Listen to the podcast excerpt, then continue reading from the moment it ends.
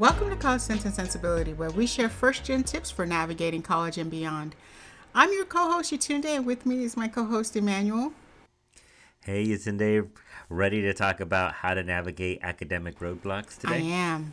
Good. And before we get started, though, I do want to send out a shout-out to our listeners that please rate, review, and subscribe if you can. It really helps us, as well as we are looking for an intern, like a social media intern. So, you know, we'll give our contact information at the end. So if you have questions, let us know. So, okay. So let's start talking about it. Yeah. Do we have time for a quick story time? Sure, let's do it. Okay, so this topic came about.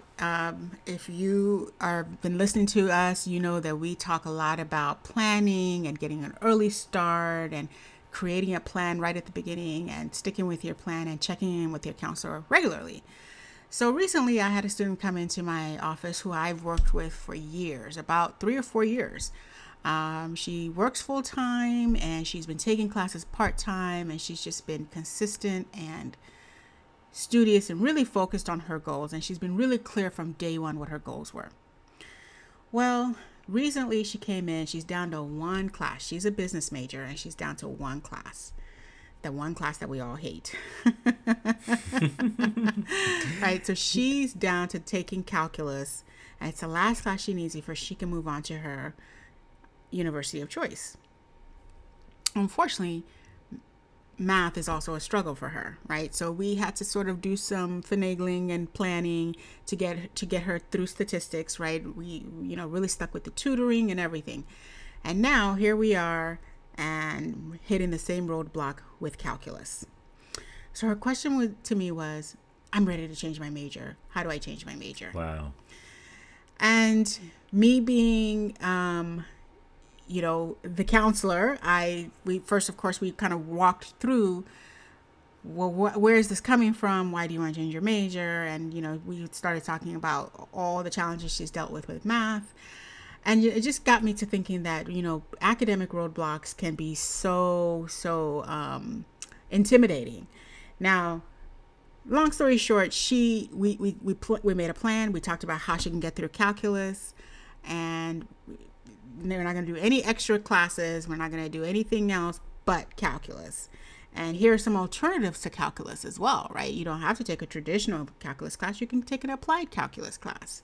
Or you can, you know, she was on the track to take the standard calculus class, right? So we're making that switch. But anyway, it was just a really eye-opener that, you know, even when we get through and make it through so many hurdles, sometimes at the very end, it can be intimidating when you face an academic hurdle. Do you have an experience with that? How do you navigate that with students? You know what? First, I'm going to address this elephant in the room I'm holding right now. What did math do to you? Because I love math. Listen, I am in the camp with the student. I do not enjoy math at all. Now, I happen to always do well in it, only because, though, I really studied. But, you know, math is one of those things, hey, you either have it, you either get it, or you don't. It's there are very few in between. You know, I always feel like math is like a language, right? Exactly. You got to study a little bit every single day. And so when the students come up to me to tell me about math, I sometimes ask that question because I remember I had a math teacher ask, what did math do to you that made you so upset? And so maybe it wasn't math. Maybe it was an instructor. Maybe it was a bad experience. Oh, yeah. Right? Absolutely. So first, I feel like a lot of times when I have those students, and this is a constant struggle that I do see with students. And so sometimes I have them write just kind of a weekly journal to see what are they doing, how are they studying for math.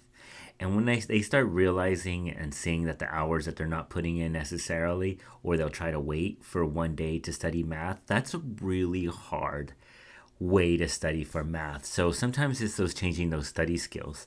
Another thing I tell my students, it's about looking at that mindset as well. And, you know, we've talked about this, and I'm a big believer of this, but we can't put things in our head that math is difficult. It's a terrible thing, right? Because once we do start to do that, once we hit that problem and that challenge, we start to revert back to that. And then we start to focus on why we don't like it. And then we focus on why we're not good at it.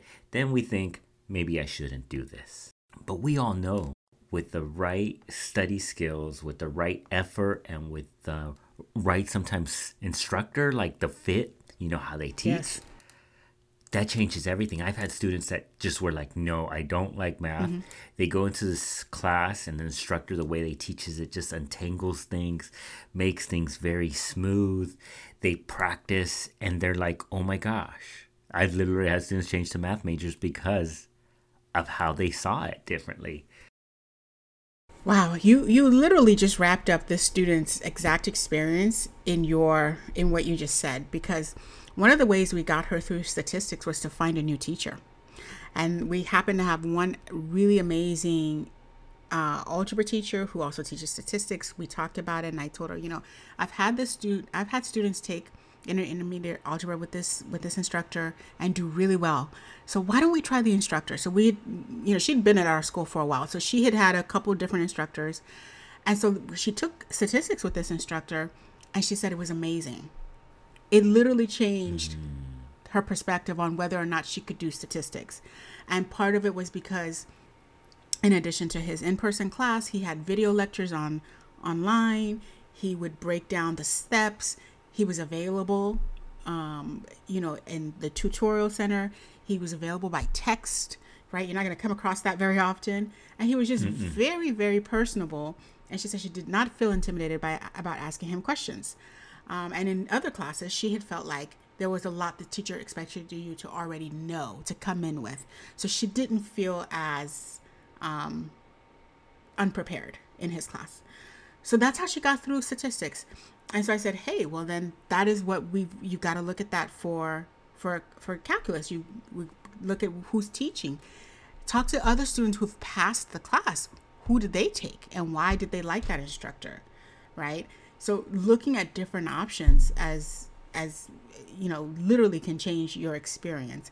And you know, one of the things is that I've always found that there are some people who, you know, when it comes to math, or just roadblocks in general, it's usually one or the other. It's either in writing or it's in math, right? And so what you excel in is whatever speaks to you. And so, you know, you're right. You've got to have the right mindset, because a lot of times it is about finding the right match, the right class, the right environment, the right teacher. So all really great points. Yeah. No, and it brings me almost to like a life circumstance, which I think we're going to continue in our next session. But one of the pieces I remember is when you, and I'm going to actually wait to tell my story. Mm-hmm. So I'll kind of leave a cliffhanger. Oh, okay. But, so tune in next week. But one of the things that you're saying is that sometimes there's only the one instructor for that class, right? Mm-hmm. And that happens where it's like, this is the only instructor that teaches a class. You're going to graduate and you have to pass that one class, whether it be a math, whether it be your whether it be your thesis class, whatever it may be. There's one instructor that teaches a class, and you've heard all of these things about this instructor, right? So you go in there already with a mindset. Like, this is going to be a tough class, or it's not going to be great. The teacher's this, the teacher's that.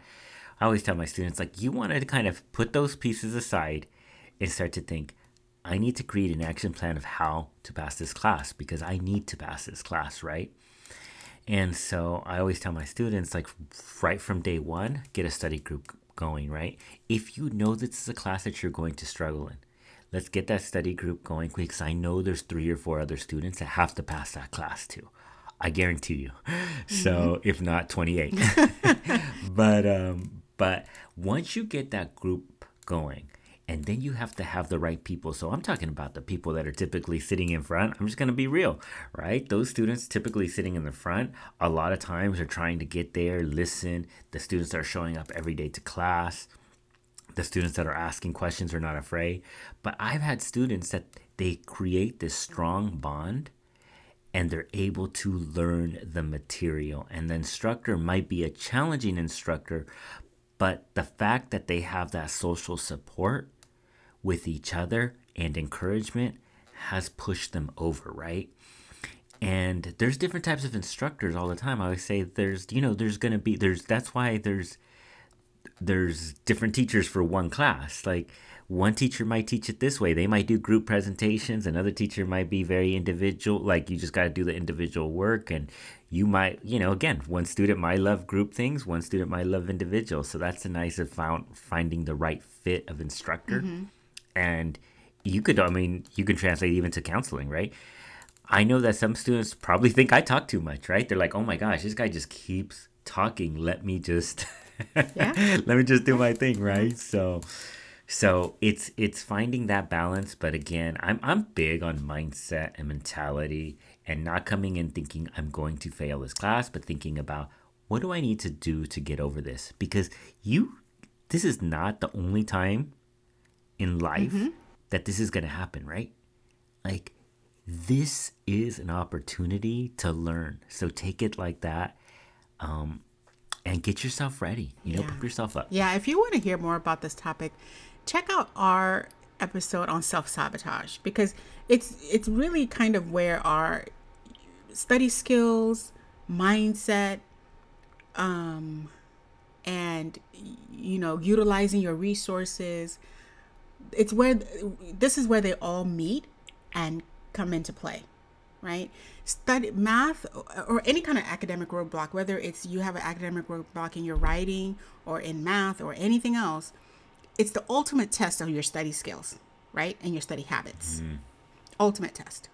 And how you navigate that is dependent on how your mindset, right? So if you prepare and you do some of the things we've already talked about, you will already have the skill set to navigate the roadblocks. You've just got to tap into those skills, right? Because you already have them. You just got to tap into them, which I think is a perfect segue. What is the one takeaway from this episode for you? That would be mine. What would be yours? Don't change your major if this is what you want to do. Yeah. So the moral of the story, she did not change her major. She did not. She realized that she's actually ready to. She's going to a private school, so she's going to be able to apply and get in, but she will eventually need the class. So we talked about ways where she could break down the class and look at other options. So she is sticking with the business major. Oh, that's really good to hear. I was going to say, because sometimes I have students that will take that one class just in summer. You know how we talked about mm-hmm. that maximizing your summer, yes, right? Yeah. Like you just take that one class in summer and you don't focus on anything else mm-hmm. but that class. Right. And students have been successful. So yeah. Different ways to look at it. But my one thing would be just be open, right? And keep that mindset going and be positive and start setting yourself up for success instead of talking yourself out of it.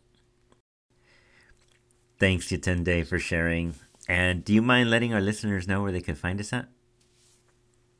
So listeners, we want to hear from you. If anything we've said today resonates, or if you've got a question, you want to make a comment, you can find us at cc_sensibility on both IG and Twitter.